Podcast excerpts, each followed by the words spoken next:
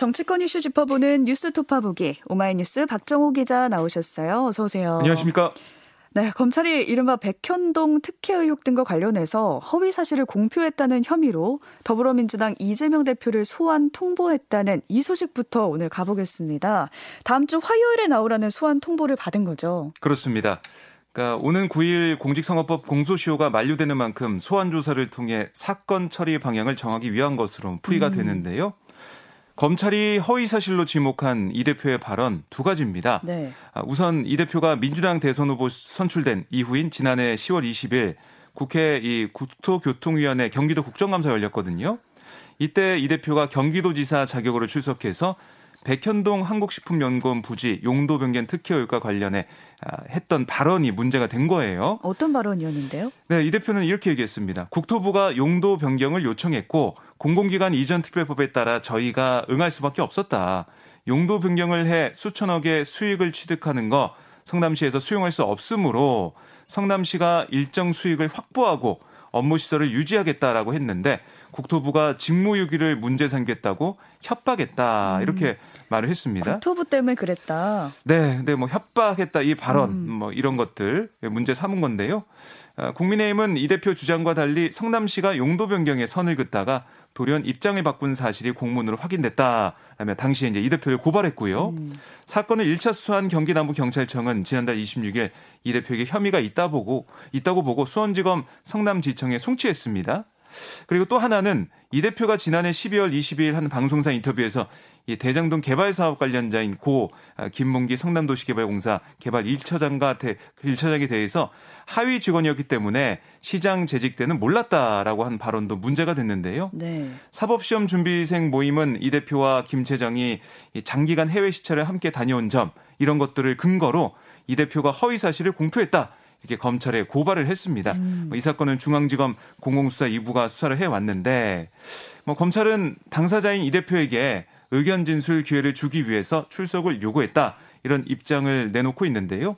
특히 이제 이 대표가 제1야당 대표 신분인데다가 네. 공소시효 만료가 임박해서 여러 번 소환 조사하기 어려운 만큼 6일 그러니까 다음 주 화요일 오전에 두 검찰청 소속 검사들이 한꺼번에 참여하는 이 합동 조사 방식을 택했다 이렇게 강조했습니다. 네, 진짜 야당 대표가 된 지 얼마 안 됐잖아요. 네. 얼마 안 됐는데 당 대표 소환 통보를 받으니까 민주당은 강력하게 반발하고 있는 상황이고 네. 특히 어제 국회에서 이재명 대표의 휴대전화 화면이 카메라에 딱 잡혔는데 이 사진이 오늘 신문 일면을 대부분 차지했더라고요. 네. 거기 보면은 문자에 전쟁이라는 말까지 등장을 해서 좀 더 이목을 끈 것 같아요. 네, 그러니까 보좌진이 보내온 텔레그램 메시지 이거를 이재명 대표가 휴대전화로 보다가 네. 국회 본회의장에서 보다가 아, 취재진 카메라에 포착이 됐는데요. 네네. 네. 뭐라고 써여 있었냐면 의원님 출석 요구서가 방금 왔습니다. 전쟁입니다라고 음. 적혀 있었습니다. 그래서 민주당의 이 분위기를 좀 알 수 있는 그런 문자라고 보시면 되겠는데요. 민주당은 우선 이 백현동과 관련 허위사실 유포 혐의에 대해서는 당시 백현동 식품연구원 등 공기업 이전 부지 용도 변경을 두고 국토부가 중앙정부의 말을 듣지 않으면 직무유기에 해당된다는 얘기까지 하면서 성남시 공무원들을 압박하고 있다는 말까지 나돌았다. 이런 취재지 기자의 증언이 공개돼서 이 대표 발언이 사실로 확인됐다. 이게 반박을 하고 있고요. 음. 또이 김 처장과 관련해서는 이 성남시 재직 당시 산하기관 직원이었다는 사실을 인지하지 못했다. 이런 취지의 방송 인터뷰가 소환을 감행할 만큼 중대한 허위 사실인지 묻고 싶다. 국민을 섬기는 이 참된 검찰이라면 말꼬리 잡을 게 아니라 무리한 수사로 권한을 남용한 것은 아닌지 돌아보기 바란다. 이렇게 비판을 했습니다. 네. 아, 특히 이제 박성중 대변인은 어떤 얘기를 했냐면 도저히 납득하기 어려운 소환 요구다. 윤석열 대통령의 부인 김건희 여사와 관련한 사건들 또 국민의힘 의원들에 대한 고발 사건 이거 줄줄이 무혐의 처분하면서 야당 대표의 정치적 발언 이걸 사법적 판단에 넘기겠다니 황당하다라고 지적을 했고요. 아 그리고 이제 윤 대통령과 경쟁했던 대선 후보이자 제1야당 대표에 대한 정치 보복 야당을 와해하려는 정치 탄압에 대해 물러설 수 없다. 그러니까 음. 민주주의를 훼손하려는 윤석열 검찰공화국의 정치 보복에 강력하게 맞서 싸울겠다. 이렇게 거듭 강조를 했습니다. 네, 의원분들 화면 보호 필름 하나씩 좀 사셔야겠어요. 그 옆에서 보면 안 보이는 거 있잖아요. 지금 그, 체리 따봉에 이어서 네. 또 이렇게 공개가 됐습니다. 그 안철수 의원은 아예 본회의장 안에서 문자나 이런 것들 확인 안 한다고 하더라고요. 아, 그러니까 확인하는 순간 다 잡힐 수밖에 없는 구조예요. 네, 그 본회의장 밖으로 나온다고 합니다. 네. 국민의힘은 이 대표를 향해서 성실히 수사에 임할 것을 촉구했습니다. 네, 박정화 수석 대변인은 국회 브리핑에서 검찰도 한치의 의구심이 남지 않도록 법과 원칙에 따라 철저히 수사하길 촉구한다. 아, 그리고 이 대표가 의혹을 해소하기 위해서라도 아, 성실하게 조사받아라 이렇게 얘기를 했고요.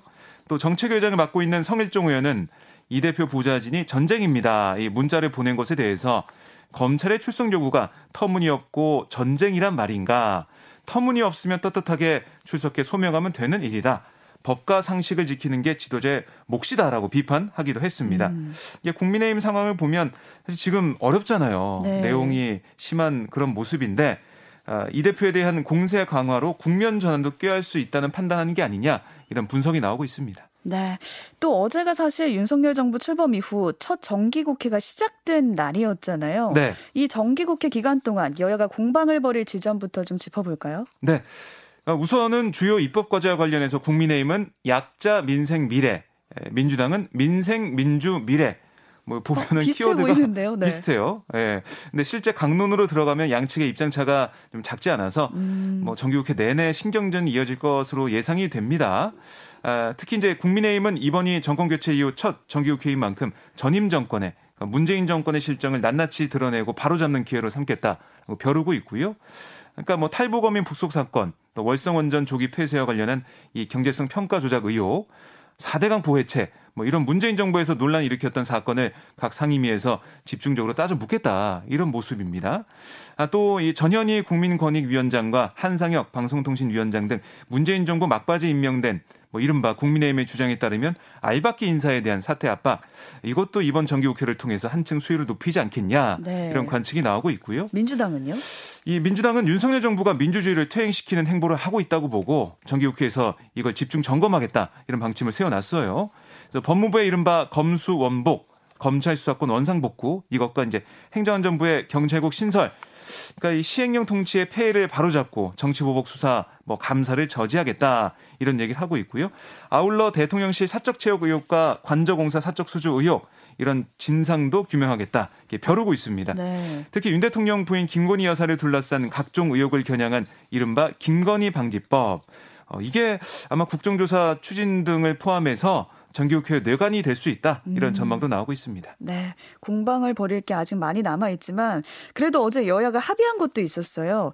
일시적 2주택자와 고령자, 장기 보유 1주택자에게 종합부동산세 부담을 덜어주는데 합의를 했다고요. 네, 국회 기획재정위는 여야가 아, 이제 이사 목적으로 신규 주택을 취득했지만 기본 주택을 아, 기존 주택을 바로 처분하지 못한 경우, 음. 또 상속으로 주택을 취득한 경우, 투기 목적 없이 지방 저가 주택을 보유한 경우 1세대 1주택 지위를 유지해주는 주택수 제외 특례 도입에 합의를 했는데요.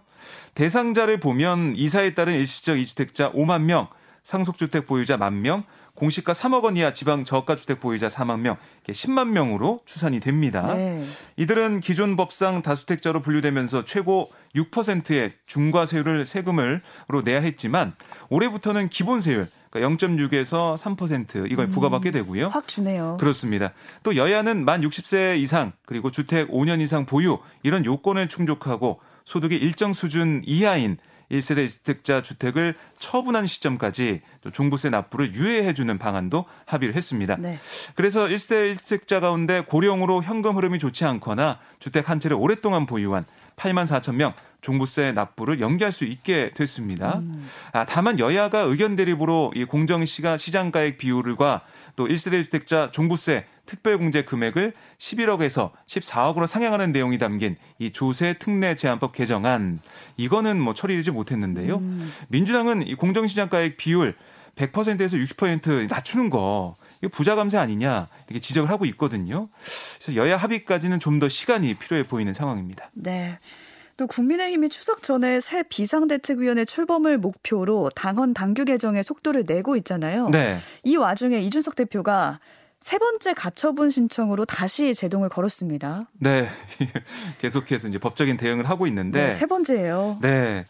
이번에는 당원 당규 개정을 위한 전국의 개최를 금지해 달라 이런 내용입니다. 네. 그러니까 국민의힘이 오늘과 뭐 5일 상임 전국이 또 전국이 잇따라 열고 새 비대위 출범을 가능케 할 당원 당규 개정 절차를 밟아요.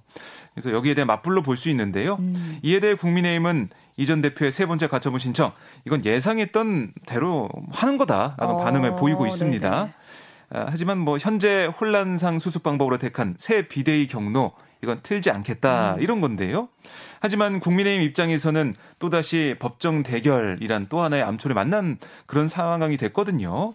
그래서 당내에서는 우려의 목소리가 여전합니다. 네. 당권 주자인 안철수 의원 법원의 판결로 이번에 또 비대위를 운영하는 것이 무산된다면 그 다음은 어떤 방법이 있겠냐 음. 라면서 비대위 출범 반대 뜻을 거듭 밝혔고 결국 이준석 전 대표 측의 추가 법적 대응이 어떤 식으로 귀결될지 이거 좀 지켜봐야겠습니다. 네. 근데 여기서 또 하나의 변수가 국민의힘 중앙당 윤리위원회예요.